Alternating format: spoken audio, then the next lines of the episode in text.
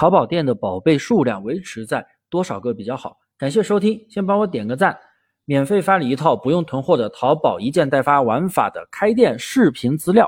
有问题都可以问我。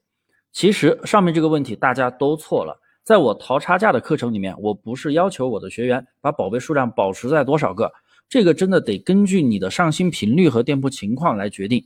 经常听我课程的朋友，或者说我的学员，应该都清楚。我在陪跑教学我课程的时候，我都是要求每天选十到二十个宝贝去上架，持续至少半个月，半个月左右店铺能够稳定出单，后面我们就不用每天上十到二十个宝贝，可能每周上个两到三次，每次不超过五个宝贝就可以了。如果订单和访客都不错，可能每周上一次就可以了，但是要保持一个稳定的上新频率，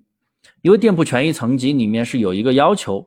要求你每天。啊，他没有说每天，他就是要求你持续稳定的上新。你可以是每天，也可以是每两天，也可以是每周，总之要有一个稳定的上新频率。所以我们要跟着官方的规则来走。那回到课题上，经常有朋友来问我淘宝的数量，我应该到底维持在多少个比较好呢？我的课程一般是不推荐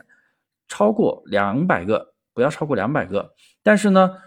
它是动态保持宝贝数量的，不是说你上两百个宝贝就不管了，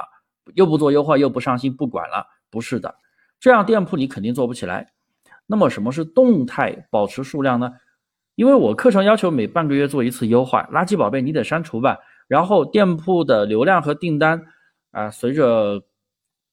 这个数据的增加，你的上新频率会变慢，数量会减少，对不对？因为你半个月之后可能每天就上一两个、两三个，或者两天上一次，或者一周上一次，就频率会变慢，数量也会减少。但是你每半个月还要再做优化，要删除垃圾宝贝，所以它是一个动态更新的，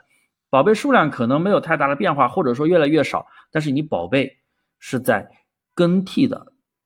总的来说，宝贝数量它会越来越慢慢变少，因为你小爆款就那么几个，你传那么多宝贝有没有用，对不对？所以大家一定要清楚啊，并不是说把宝贝数量上到某个